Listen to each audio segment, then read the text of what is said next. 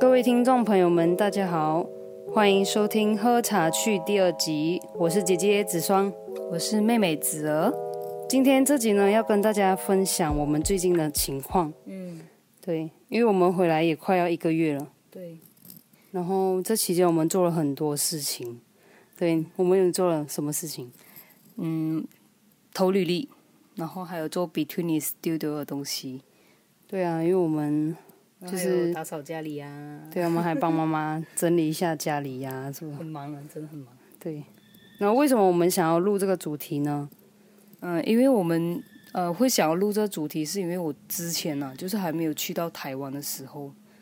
然后就有听别人讲，读台湾大学的文凭其实回马来西亚是没有用。我觉得我以前真的很常听别人这样讲。对，就是以前就有这个讲法，就是你就有听过。对，然后就讲他们就劝你不要去台湾念书，因为这个你读回来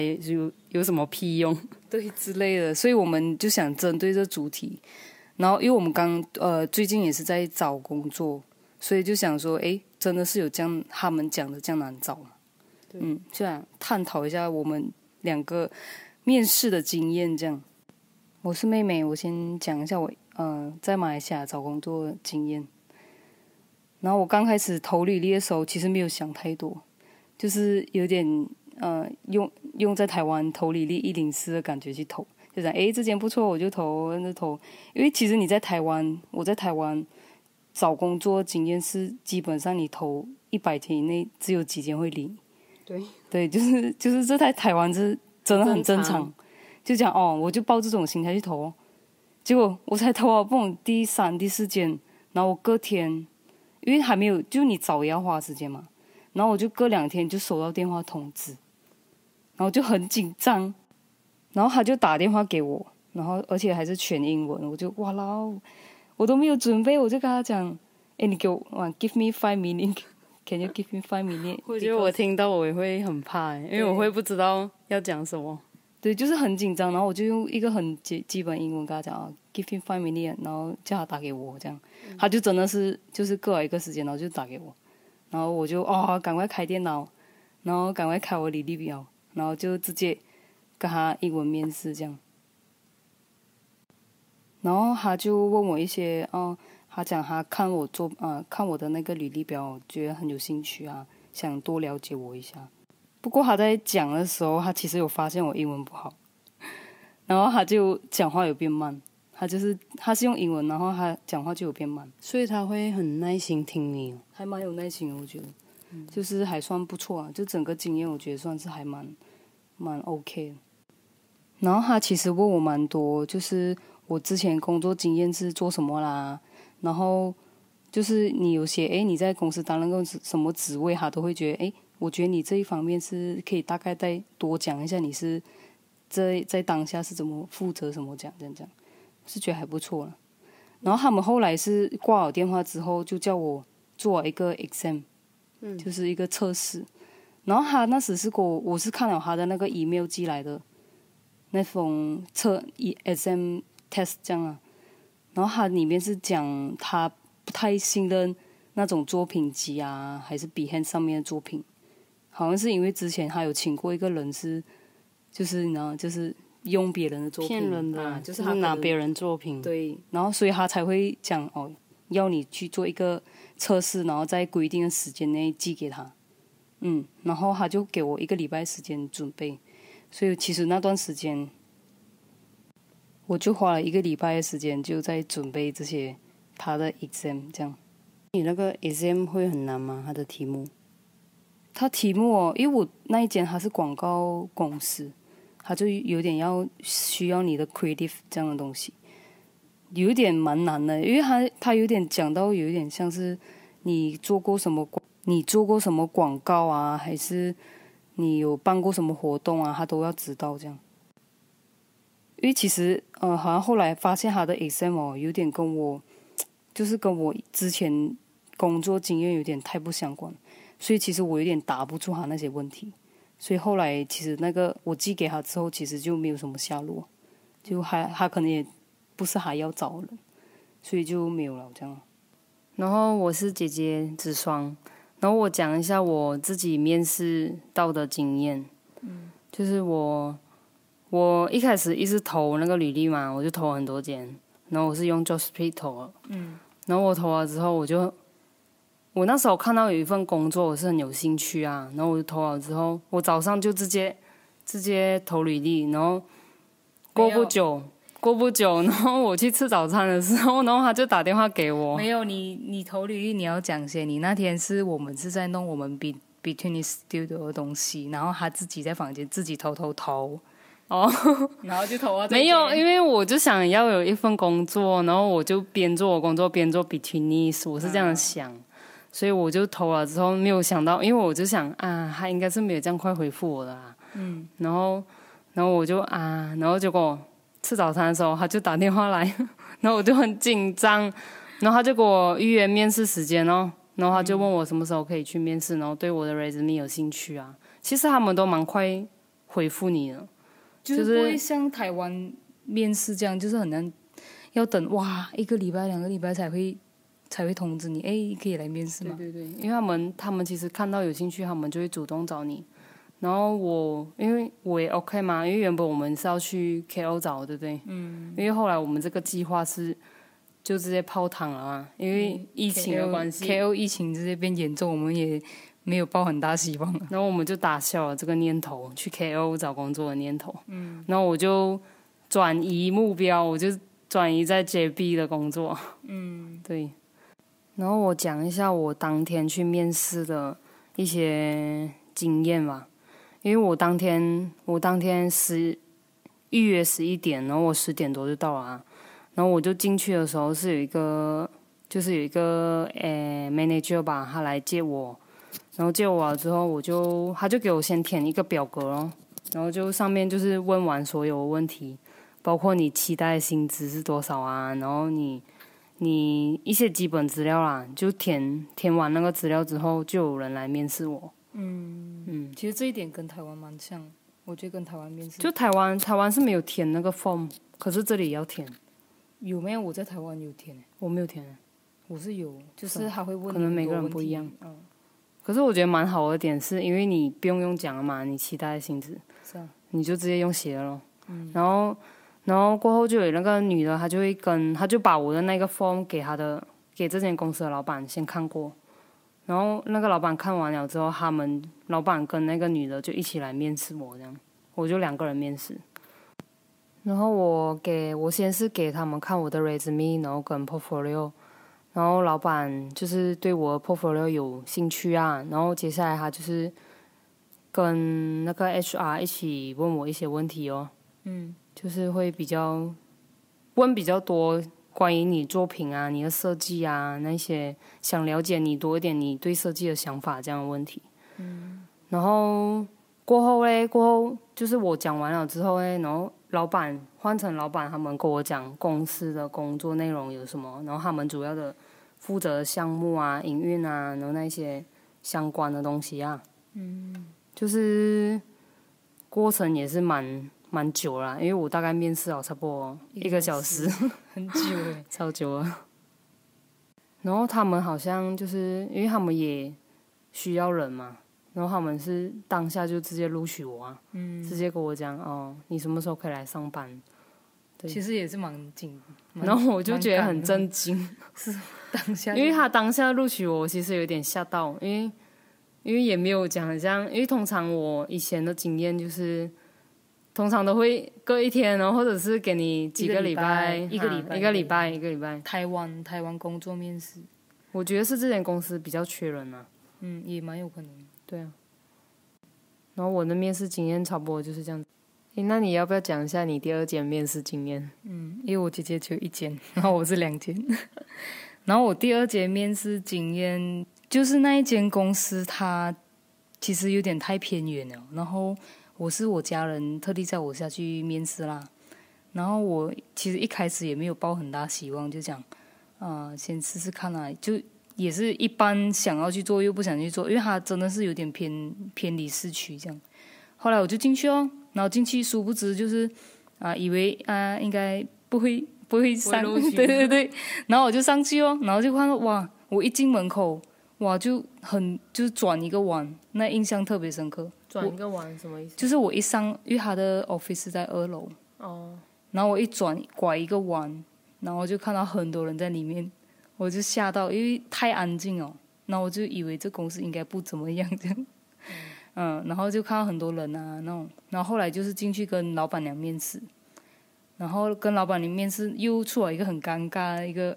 情况，就是它里面没有 WiFi， 可是我的作品集在电脑上面，然后我他叫我带 laptop 去 present 我的作品这样，然后我 present 的时候我就是很尴尬，因为当下连不到 WiFi， 然后就拖了一点时间，然后就互相有点尴尬这样，然后后来就是我就是就是有点尴尬嘛，然后我就直接把我的书面作品集先丢给他，就是我上一间公司的一些作品啊成品就丢给他，他就先看哦，嗯，就先了解一下，哎，我的一些之前公司做什么这样，嗯。然后我印象很深刻是他问我你的强项是什么，我就跟他讲，我的强项是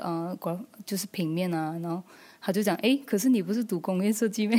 他就看我文凭是工业设计，然后我就跟他讲，哎，我是因为就是读完之后还是对平面有兴趣，嗯，就是要拐一个弯讲，你知道吗？当然是要这样。然后后来就跟他讲啊，巴拉巴拉巴拉这样，他就哦，所以你是刚从台湾回来啦，什么什么啊，就问他们都会问一个问题，就是你周末要回来马来西亚找工作？真的哎，10个有9个都这样问。我的公司也是有问，其实。就不懂哎，可能他们会觉得台湾工作也蛮好的，就是为什么要回来这样？就觉得哎，台湾不是很好咩？怎么回来找啊？就是那种类似这样。然后就是也在讲哎，这疫情点了你还回来这样？对哦。然后我就讲啊，因为家人啊，家人在这边啊，就是有一点主要原因就是家人啊。我第一期就是我们podcast 第一集有讲过，所以我就会直接实话跟他讲，他就讲哦还不错什么什么。然后我对跟这一间，因为这是我算是我第一次直接面试嘛，就是面对面直接面试。我最不习惯就是那个马来西亚腔，那马来西亚腔，他跟我讲，他明明就是老板娘，然后我跟他讲话好像很 friend 这样，好像很朋友。啊，你不是做什么的咩？就那种，我就有点哦，瞬间觉得亲切感，对，就觉得好像没有什么。距离感啊，就是那距离感就没有掉，所以我讲话会有点，因为马来西亚讲话没有那种敬语的嘛，所以你跟他讲话会比较有点平辈这样，嗯，就这一点我觉得还蛮不一样，对，有点跟台湾面试有点，我自己觉得蛮不一样的，嗯。然后我觉得你面试官啊，我觉得今天他们会想要录用你。我自己是觉得你要自己会 post 你自己哦，因为我自己是有跟他讲，哎，你们就会问他们公司我进去的话是负责什么，然后我可以发挥到什么程度，就他都会直接跟我讲，我是觉得还不错啊，就是公司看我其实有在看公司这样，就是我觉得一个面试应该是，嗯，就是互相，就是他看我的同时，其实我也是在看公司这样，所以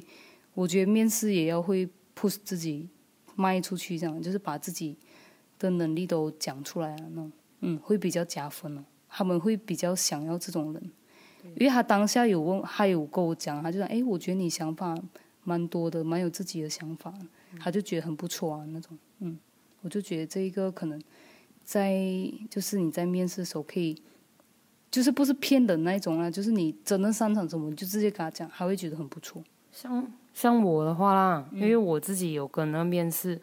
就是面试我的人，我会跟他讲，哎，我以前虽然我是念服装，可是我现在做平面设计的话，我会跟他讲，哎，我就是擅长设计印花，我会比较强调我自己哪一些能力，就是强项是什么？对对对，就这一点蛮重要，我觉得。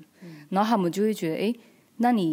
他们面试官，我自己觉得他们面试官考虑一点是，哎，你可以帮公司做什么？对啊。就是可能要一个角度，对，就是你面试的时候可能是要用另外一个角度去想，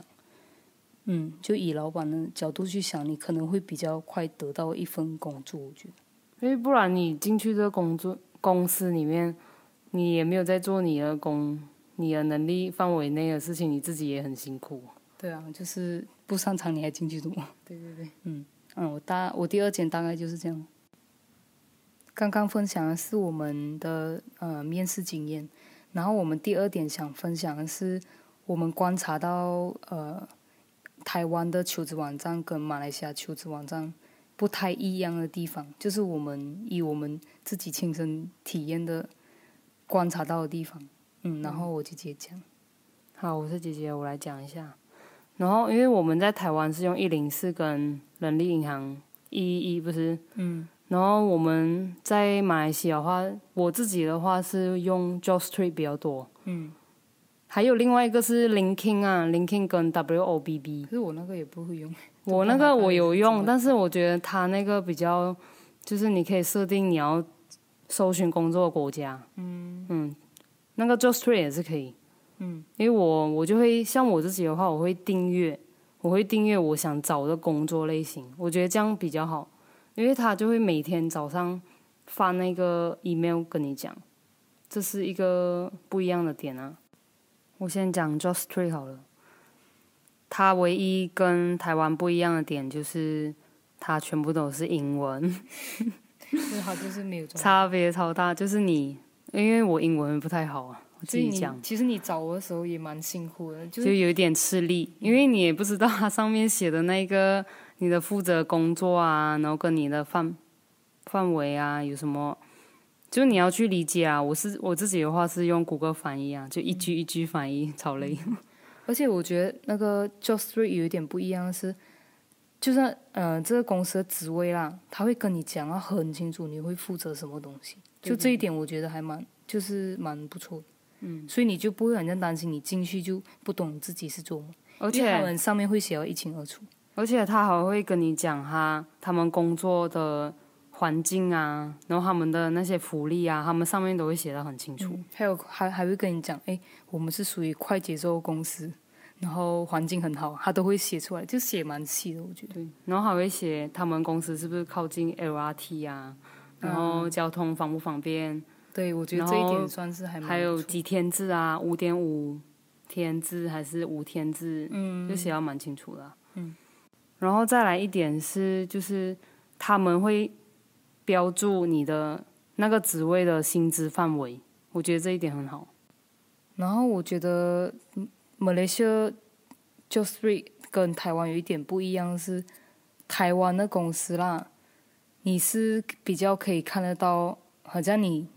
这间公司你要去做，你就可以找到 PPT 啊，还是 D 卡上面人家写一些评论，就可以参考。这间公司里面是怎样的？然后前员工是就也不一定，虽然通常都没有写到很好啦，就是会写公司哪里不好，可是也是可以看啊。可是相对之下，马来西亚就没有一个平台给你看这种东西。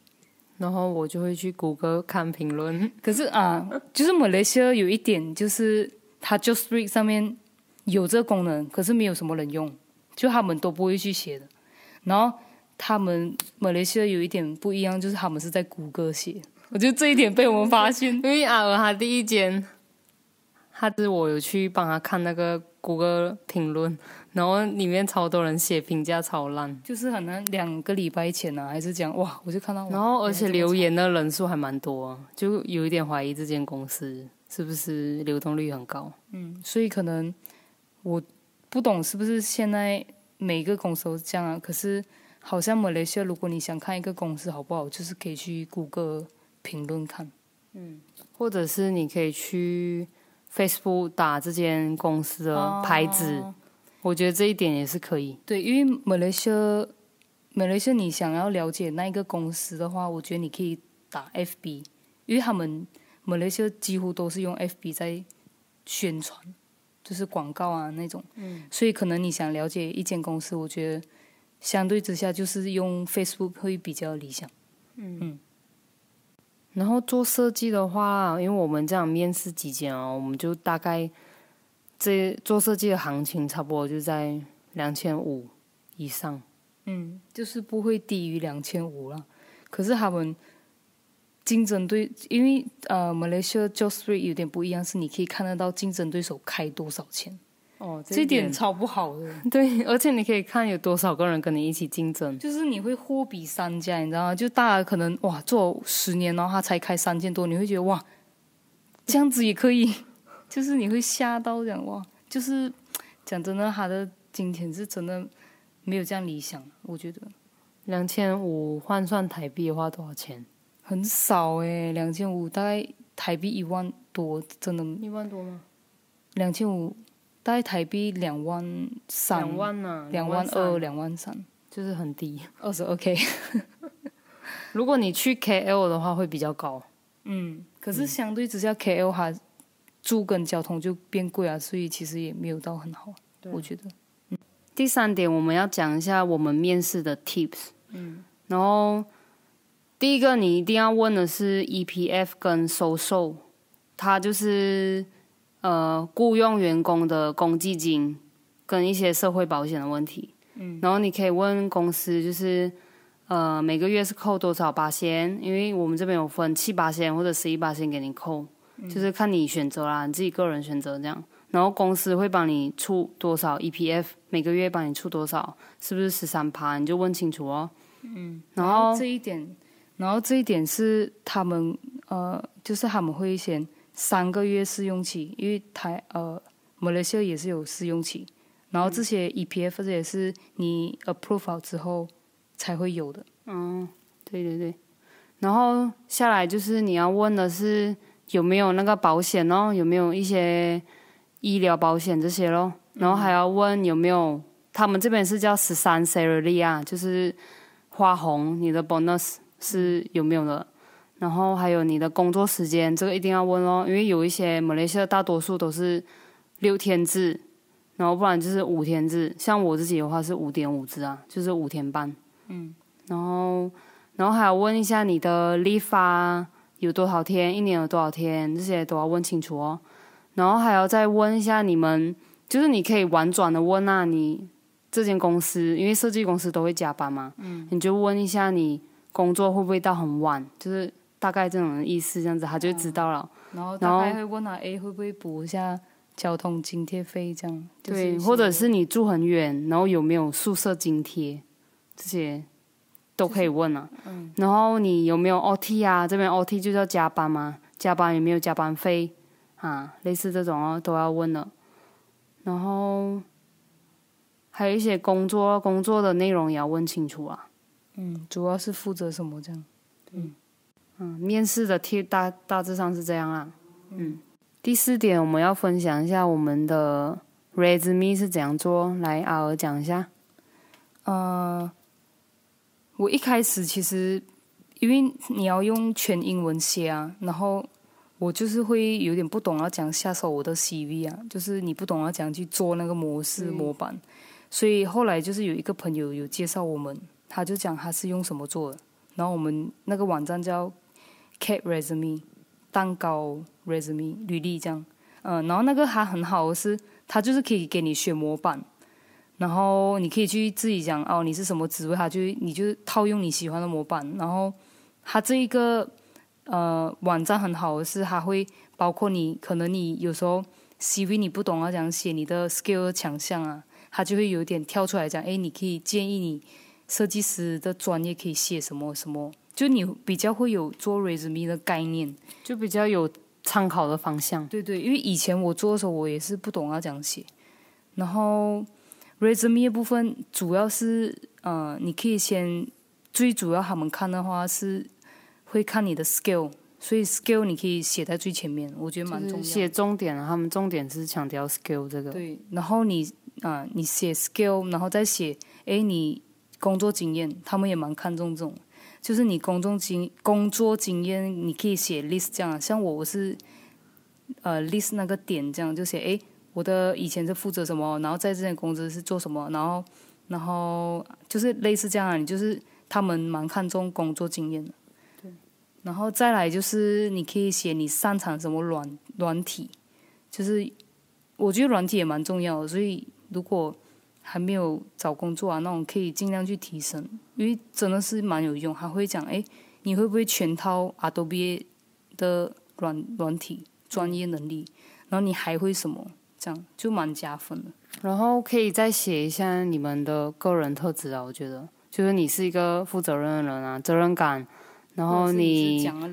不会懒惰啊这些啊，就是你不会写的话你是可以去，我自己的话是勾个翻译啊，然后再给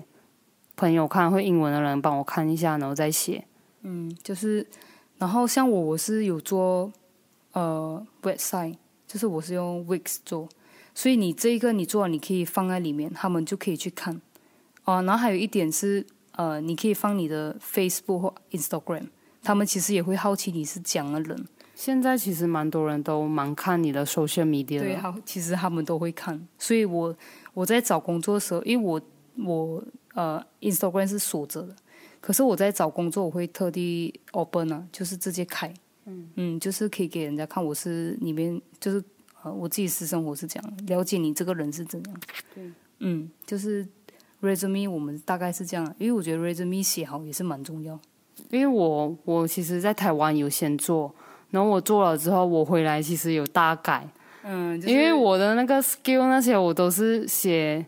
我的以前工作，可是我没有强调我这个人擅长的能力是什么。嗯，就是放错重点这样啊，就是我比较强调我工作经验是做，就是在这间公司是负责什么东西。嗯，可是我没有去强调我的 skill 是我会哪一些软件啊，然后你是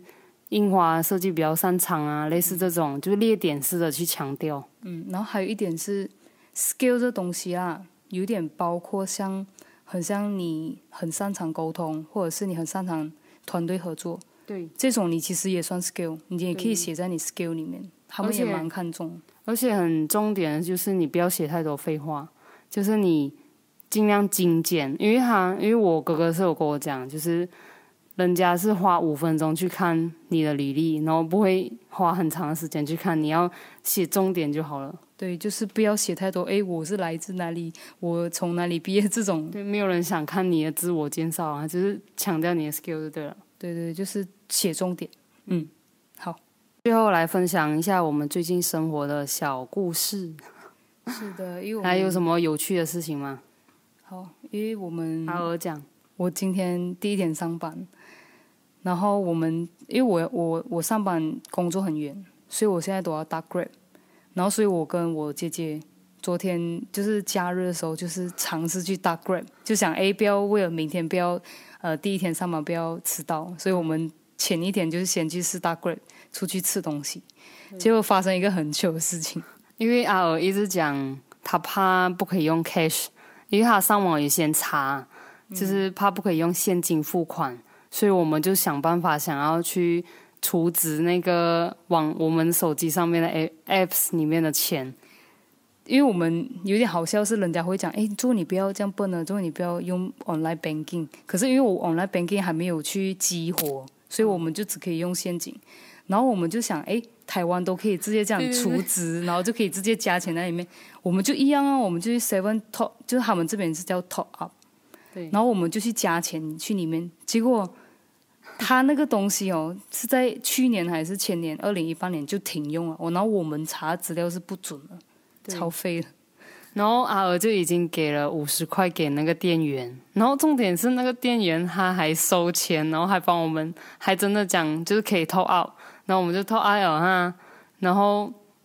就给我们一个单据，然后那个单据就是要你输入去那个你的 apps 里面，但是那个是给 driver 的。嗯，然后我们又不是 driver， 对，然后后来就搞了很久了，然后就有点，其实那时候心情是有点，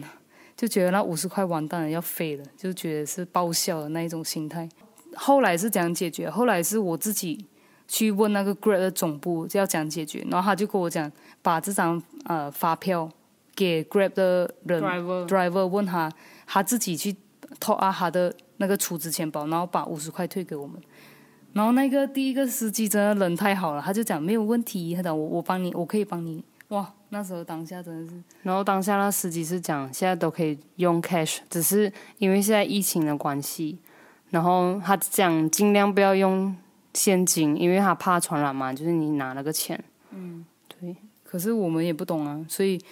哎，就很囧，就是一个。不过还好啦，最后还是有顺利去到我们想去的早餐店，所以就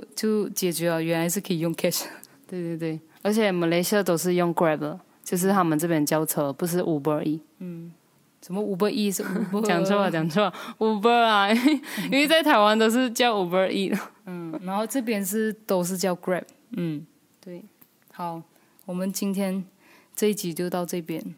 对，今天就先讲到这里咯。那谢谢大家收听喝茶去，耶耶耶耶。那如果你喜欢我们这一集的 podcast 呢，你可以下到我们的 podcast 留言给我们，或者是为我们打星评分，然后我们就有可以继续录的动力，然后会分享更多在马来西亚工作的经验啊，或者是一些我们在现在遇到的情况，我们都可以分享给大家。如果你有什么问题啊，也可以到我们这边留言问我们，我们也很乐意跟你们分享。嗯，那下期见，拜拜。